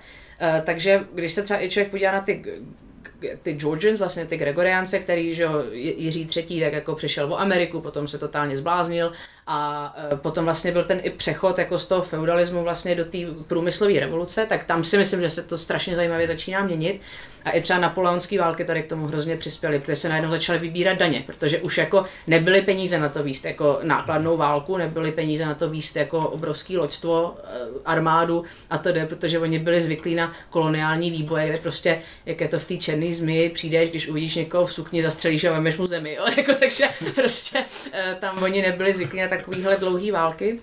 A e, potom vlastně na to mělo i návaznost, jako že Bismarck a unifikace e, třeba Německa nebo unifikace Itálie. My je teďka považujeme jako, no Itálie, Německo, ty tam vždycky byly blbost, jako do poloviny nebo do konce 19. století oni vůbec neexistovali, jo? a ten člověk měl mnohem třeba větší uh, spojitost s Bavorskem než s Německem, jo? jako Německo mu bylo šumák, jo? a jako dobře mluví zhruba stejným jazykem, když jsou tam nějaký dialekty, ale šlo mu o tu svoji, jako, ten, jako tu lokální, jako ten region třeba, ale samozřejmě to změnilo to, že v, tý, v rámci té průmyslové revoluce se začalo, najednou ty regiony na sobě začaly být závislí, protože jeden produkoval vlnu, jeden produkoval obilí a najednou se museli semknout. No a jako čím se nejlíp semkává, tak samozřejmě jazykem a e, potom jako nějakou společnou kulturou, která kolikrát byla naprosto uměle vytvořená. Takže třeba v té viktoriánské Anglii, od tam teď vlastně pochází teďka ta The Queen's English, tak vlastně pochází z viktoriánské Anglie, protože královna Viktorie byla že napůl Němka, měla Němka, Němce prostě za muže. A oni jsou Němci jak poleno, že oni jsou ty saxo No a to nebylo úplně optimální, že v době, kdy jako tamhle Bismarck jako unifikuje jako Německo. Uh, takže oni vlastně přišli na to, že se musí oddělit tím, že minimálně si vezmou tu identitu toho jazyka. A ona totiž původně angličtina byla mnohem podobnější dialektu třeba američanů, co mají teďka. Proto v Bristolu třeba mluví takovýma víc vyslovují ty R, protože tam, že tam teď se odplouvalo do Ameriky, takže si to ještě nechali ten dialekt, ale takový to, co teďka člověk slyší na BBC, tak to je totálně syntetická, prostě angličtina. A samozřejmě, když se to začalo že jo, měnit, teďka najednou se začali lidi přesouvat z venkova do továren, teďka parní stroje, teďka feudalismus padnul, Eh, konstituční monarchie, teďka se to všechno začalo že jo, lámat, najednou do toho strašných dat, najednou ty lidi se začali třeba dozvídat, co se děje na kontinentu každý den, což taky najednou, že jo, ty králové nejsou zvyklí na to, že ty jejich poddaný mají informace o tom, co se děje, protože oni jim to předávají, nebo jako v případě třeba jako těch věřících, tak ty jim to předávají v latině, takže ty ani vůbec nevědí, o co jde, jako jdou do kostela, poslechnou si, nevědí co a jdou zase domů. a do toho ještě svetujou, že jo, kadidlem, protože v tom bývalo jako opium, takže jako to se taky jako vel, velmi jako s oblibou dělalo. A najednou je tam taky to jako procení té společnosti, no a ne nadarmo se říká, že je to ten period of enlightenment, vlastně osvícení, že, že jo, Darwin najednou začal fungovat, najednou se začalo jako strukturovat jako vědecký, jako ten um, proces vědecké hypotézy, vědeckého výzkumu. Samozřejmě to bylo strašně jako rasistický, to všechno, jako to teď už jako víme, ale jako začalo se to nějak jako kodifikovat. A o tam tak zase, začaly jako pocházet úplně nový sociální fe- fenomény, třeba už jenom to, že se přišlo na epidemi- epidemiologii, nebo jako ten princip toho, jak se třeba šířejí nemoci eh, po té choleře, když někdy 1865, nebo kdy to bylo v tom Londýně, eh, tak vlastně potom na základě toho zase to mělo obrovský dopad třeba, jak se dívají na imigraci. Že najednou se začalo třeba mluvit o židech a o, jako antisemitismus a vlastně to začalo jako velmi bujaře jako v Anglii. Tam dokonce byl ten uh, Darwinův, uh, ten Sir Francis Galton, to bylo někdy v roce 1912 a byl ten kongres v Londýně na um, eugeniku a vlastně se tam už mluvilo tenkrát o tom, že jako ty židi jako jsou ta podřadná rasa, o tam teď se vlastně Hitler teda nainspiroval. A najednou se začalo jako prolínat jako ta věda s tou společností a začalo to strašně akcelerovat. Pak byla první světová válka, která zase to technologicky posunula strašně dopředu, za, samozřejmě za strašnou cenu. Pak byla uh, ekonomická deprese, to samozřejmě během toho ty lidi strašně procitnou, začnou řešit jako heky na to, jak jako přežít, když normálně nemůžou. Pak byla druhá světová válka, to ani že jo nemluvím. No a pak najednou máš počítače, digitalizaci, boom a teďka podle mě žijeme v takové průmyslové revoluci 2 nebo 3 nebo 4,0, kde procházíme tím podobným, že najednou už to není o tom, že bychom měli jenom poslední model telefonu, ale najednou my se bavíme o tom, že třeba nebudeme muset chodit do práce. My se to třeba teďka neumíme představit, jako, že budeme doma a můžeme si třeba číst Odysseu celý den. Jako v mém případě, protože jsem trapná. ale jako to, jako pro nás je to nepředstavitelný, ale zároveň je pro nás nepředstavitelný, že bychom chodili k soustruhu nebo byli 10 hodin denně na poli, že? takže teďka je strašně důležité a myslím, že se to ještě dožijem, že se nám totálně přemění ten svět a úplně nevím, jak jako s tím naložíme. A co si teda myslím, nebo Peter Thiel tak o tom hrozně zajímavě mluví, eh, on je super inteligentní člověk prostě a má spoustu jako extrémních názorů, ale já ho prostě žeru v zásadě. A on mluví o ty, jako té ideje té technopolis, že vlastně jako ta ta technologie nahradí prostě ten stát a jako co ten stát zařídí, to, co politikům trvá pět let, tak technologie trvá 20 minut, že jo. A jsem zvědavá, jak to s náma zamává. Myslím, že ten koronavirus k tomu hodně přispěje. Hmm. Hmm. To je super. A máš ty osobně nějaký typy, protože člověk fakt bude fungovat úplně jinak a bude hmm. potřebovat jiný vlastnosti, jiný skily. Hmm. Jiný, třeba bude potřebovat jako větší flexibilitu tomu, aby se tomu vůbec jako přizpůsobil. Hmm. Že? Protože najednou ty selekční evoluční tlaky no. z té technologické perspektivy budou úplně jiný. A ty hmm. zase vidíš víc třeba do toho AI, do těch technologií, mm, do těch sociálních aspektů a podobně tak eh, co, co, co bude jako třeba v rámci dalších jako 10, 30 let eh, hmm. potřeba pro člověka? Jestli třeba o tom jako přemýšlíš, filozofuješ nad tím nebo podobně, protože nás to ohromně baví tohle. Mě taky. Takže jsme se hledali. No, uh, já si myslím, že tady bude jako paradoxně hrozně důležitý se jakoby dostat Eh, jakoby k těm základům, jako úplně přírodním, jo. Jakože teďka vlastně od, i od té doby vlastně myslím toho 19. století, tak jak se hrozně specializovala ta věda a to je jako jeden z důvodů, proč já jsem třeba nezůstala v akademické sféře, i když ty lidi jako neuvěřitelně obdivují, ale ono se to začalo už hejbat strašně pomalu a je tam zas takový zaměření, že potom už člověk nevidí, neslyší nic jiného. Já si pamatuju třeba na Oxfordu, tak tam, bylo, tam byla taková uh, ulice a na, na jedné straně ulice byla sociální kulturní antropologie a na druhé byla evolucionární antropologie. Normálně a ty lidi spolu nemluvili. Oni byli naproti v ulici, to bylo 10 metrů a oni spolu nemluvili. Oni si schválně nechodili na přednášky, protože ty jedny je považovali za nacisty a ty druhý je považovali za hypísáky. A prostě oni se nebavili spolu. A i když princip člověka vzniká z toho, že se k tomu bude přistupovat mm. multidisciplinárně. Jo. A ty akademici to prostě, samozřejmě zdaleka ne všichni, a oni to prostě nedělají.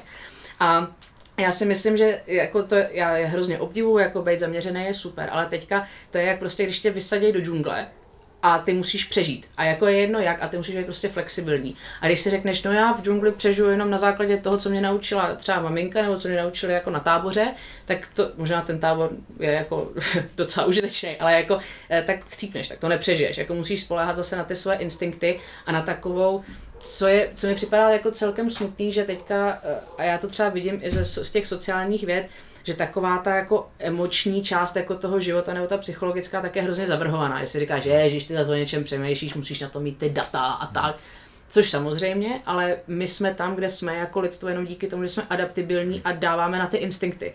A teďka já myslím, že ty děti se musí podporovat v tom, aby se zajímali o hodně věcí, aby se nebáli propojovat si i zdánlivě jako nepropojitelný a aby se nebáli prostě jít i třeba do jako věcí, o kterých třeba my se jako, že třeba nedokážou, protože co se jim může stát, no tak jim to nedopadne. No, tak jim dopadne něco jiného. Hlavně když jako člověk to nějak jako rozprostře a dělá třeba jako deset různých věcí a jedna z toho mu vyjde. Tak to si myslím, že bude ten základní přístup, bude hrozně důležitý tady v tom. Hmm tak budou mít výhodu lidi, kteří mají trošku jako ADHD, protože se nebojí zkoušet nové věci. Tak. Ahoj. ne, ne, já, já jsem nediagnostik. to, to, je super. Mě, mě baví k tomuhle tomu tématu úplně jeden, jeden citát od Edgara Morina a to je právě, mm. že musíme respektovat diverzitu, ale představit tuhle myšlenku jako fundamentální jednoty, mm. protože prostě všechno mm. je jako pořád tenhle stejný svět a všechno no. je propojený reálně. Přesně. A nás tohle hodně baví, to systémové myšlení, to laterální mm. myšlení, toho, to propojování těch věcí a, a myslíme si, že, že ten systém je nějakým způsobem uh, uspůsobený k tomu, mm-hmm. aby vedl k individualitě, mm-hmm. protože tam jako jsme vlastně hodně silní, ale potom vzniká to, že jsou dvě ulice 10 metrů od sebe a ty lidi by se mohli neskutečně obohatit. Přesně tak. A i vlastně ve velice podobným jako oboru. A to není, že ty tohle dělá chemii a tamhle ten dělá, já nevím, psychologii. Přesně. A i tyhle ty lidi se můžou pobavit. O tom my se bavíme, o tom my se rádi bavíme, mm. že prostě ty mm. psychologii, co se dělají chemii, se můžou bavit no. a můžou tam vznikat nové věci. No. Takže tyjo, to mě, to mě uh, moc baví. Přesně. Tyjo, já jsem vlastně měla jednoho profesora, on byl, on se jmenoval Paul Dresch a on byl, tyjo, on byl fakt maník ten člověk. On chodil zásadně jako od hlavy k patě, prostě v tweedu. A on dokonce byl v nějakých, on byl takový moderní Lorenz Arábie.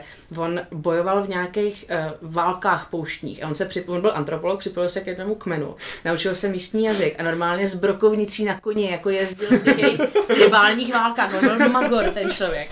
A proto jako kořil takovou fajfku a byl to byl fakt borec. Ale On mě, on mě naučil jako hrozně zajímavý princip právě v té eh, antropologii, že všechno je o tom, kde se vlastně nakreslí ta čára. A jakože je to jako i fyzicky, co se třeba týče jako hranic státu, jo, jako už jenom třeba sudety, že jo, pro nás, pro Čechy, jakože tam, kde se nakreslí čára, tak jako by nám mohlo být jedno, je to pro nás že jo, velice důležitý.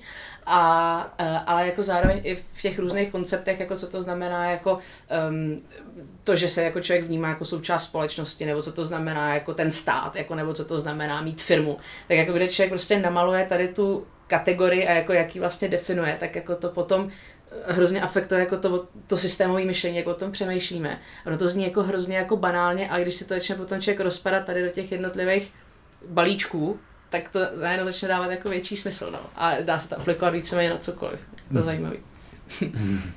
to mi připomnělo úplně zase zemního soudku, nebo možná z toho samého právě jako mm. Afriku, že jo, mm. jak tam ty hranice úplně taky čtvercový a podobně, ale právě, no, právě teď se to rozdělovali, že jo, se neuvědomili, že třeba to rozdělí nějakým kmenu jejich teritorium a teď prostě tam jsou problémy přesně. a teď tam vznikají ty konflikty, protože ty lidi se dostanou ke svému zdroji, nebo naopak, že jo, najednou tam vznikne větší polarita mezi těma, mezi těma kmenama a najednou takováhle blbá abstraktní čára a jaký to má efekt na člověka. Přesně. No jedna moje kamarádka s okolností tak skrz eh, OSN, myslím, nebo já nevím, jak ona tam je, ale je v Jižním Sudánu. A oni tam udělali obrovskou botu tím, že přesně jak říkáš, blbě nakreslili čáru a tam je vlastně ten migrační kmen těch Nuerů, který se hrozně zakládají na tom, že si jako různě vyměňují ty krávy a tak jako tam eh, žijou jako velmi nomádským stylem a najednou on nemůže překročit hranici, že jo. A teďka se eskaluje vlastně ty, ty tribální požadavky a ty požadavky toho státu a teďka, že jo, my jako z hlediska právě těch Evropanů, co mají nějaký ten římský imprint, tak jsem říkal, no vy musíte mít, že jo, tady tu uh, sanitaci a musíte mít prostě ministerstvo pro tohle, ministerstvo pro tamto, jim je to úplně jedno, protože oni to ani nechtějí a naopak jako je to ničí. A spousta potom těch systemických problémů tam vzniká z toho, že my se na ně snažíme implementovat jako něco, co prostě pro ně nefunguje a neexistuje. A že jako tady v tom vůbec nejsme flexibilní. Takže říkala, jako, že tam je prostě obrovský čurbes už jenom kvůli tomu, že teďka OSN se to snaží řešit v nějakém jako univerzálním měřítku a oni říkají, tak prostě hmm. smažte tu čáru a oni budou prostě, pardon, oni budou happy, ale to samozřejmě to tak jednoduše nefunguje. No. Mm, mm, mm. No vůbec ještě jako uvažovat o efektu jakýkoliv globalizace na nejenom na celý svět, protože třeba mm. v té Africe to bude hustý, mm. ale prostě třeba i v rámci jako Evropy, že, že teď ten jsme tady svědky toho, že tady máš státy, pak tady máš nějaký virtuální stát, což je Evropská unie, mm. a najednou jak jenom takováhle jako symbolika ovlivní přemýšlení těch národů a třeba potenciální konflikty, další věci, ekonomiku a tak dál, tak to je jako mega zajímavý, ale fakt mě baví myšlenka, jenom uh, dělat zásahy do toho státu, že s těma kulturními antropologama, aby byly, řekněme, uh, v souladu, v symetrii, no. v sympatii no. s tím národem, že jim tam fakt jako, jako když se snažíš dát jako tučňáka na severní pol, nebo do Afrika těch cípne, že jo, jakože... No, přesně, no jasně. No. To je hustý. Máš naprostou pravdu a já jsem, tyjo, když to narazíme na tu moderní dobu v úvozovkách, tak já jsem fakt zvědavá, co se stane s Evropskou unii. Protože jako já jsem pracovala v politice dlouho, takže já jsem jako apolitická v tom, že já to ne, ne, ne, že to považuji všechno za stejný Xindl, pardon, to je jako trošku jako extrémně řečeno, ale, uh, uh, ale jako já se k tomu jako snažím nevyjadřovat, já se snažím brát to jako prostě pragmaticky, samozřejmě člověk má nějaké svoje hodnoty a nesnáší komunisty, ale tak je to jako v zásadě jedno. Uh, mezi řádky. no, přesně, ne, pardon, ale to můžete vystřihnout, když tak. Ale, um, uh, ale vlastně jako by ta Evropská unie je hrozně zajímavá v tom, že ona, uh, ona vlastně pracuje s hrozně hrdýma státama, který jsou hlavně jako uh, oddělený tím jazykem, který jako je pro nás jako Evropany identit, identitně jako hrozně důležitý.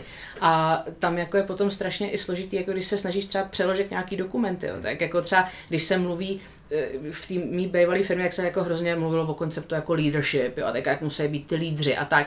A teďka my se to snažili přeložit, blbej PDF dokument jako do češtiny. A teďka ono to nešlo, protože my na to nemáme slovo, my na to hmm. nemáme prostě ekvivalent, protože u nás lídr je jako vůdce a to nechceš, že jo? No. jako tak, takovýhle blbosti, ale ono je to jako strašně důležitý, protože jako uh, to jsou potom už taky, jako má to symbolický dopad vlastně jako na to, jak ty lidi se budou vnímat a hmm. potom, když na ně ještě jedna věc je jako třeba, že mezi sebou můžeš obchodovat jako bez daně, ale druhá věc je potom, že ty lidi se budou muset třeba zapsat do nějaký evropské armády. No a potom jako už položit život za něco třeba v co nevěříš, tak to už je potom zase úplně jiná pohádka. Že? Takže mě strašně zajímá, jak se bude vyvíjet právě ta Evropa, protože když jsem pracovala tenkrát vlastně na obou stranách Brexitu, my jsme dělali tu digitální infrastrukturu, eh, tak to jako nebylo politicky motivované, to bylo vyloženě jenom, že jako člověk pracoval s těma digitálníma toolama a mě jako hrozně frustruje, jak ten Brexit je jako vykreslovaný, že to jsou jako idioti proti těm jako inteligentním lidem, tak to prostě není. To je jako všechno o informacích a je to o tom, jak jako ty informace se potom předávají dále, hmm. všechno je to spolitizovaný. Ale jako třeba tam naprosto zásadní důvod pro to, proč ty lidi chtěli Brexit, bylo protože britský právo je založené na základě precedensu.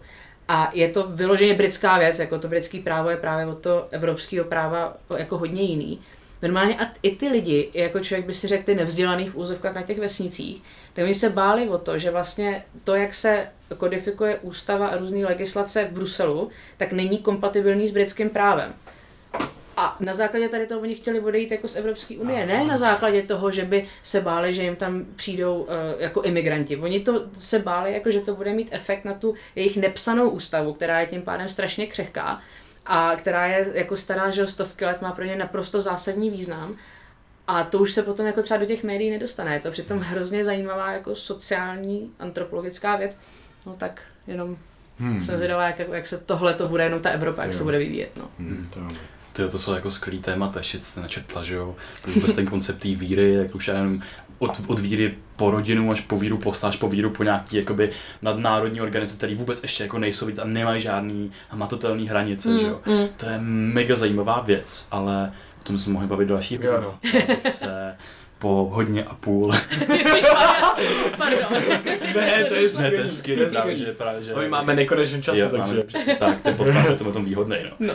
A, a nás tam fara právě jakože neskutečně baví, měl bych tam ještě miliard dalších otázek, takže třeba někdy na příště, ale, ale mě fakt zajímá ten tvůj vhled do té umělé inteligence. Mm-hmm. Tak uh, možná se skončili, že jo, na tom Oxfordu, té kulturní antropologie, no. byla tam taková krátká exkurze do té umělé inteligence, Aha. ale jak se s tomu teda dostala a co teda považuje za tu umělou inteligenci?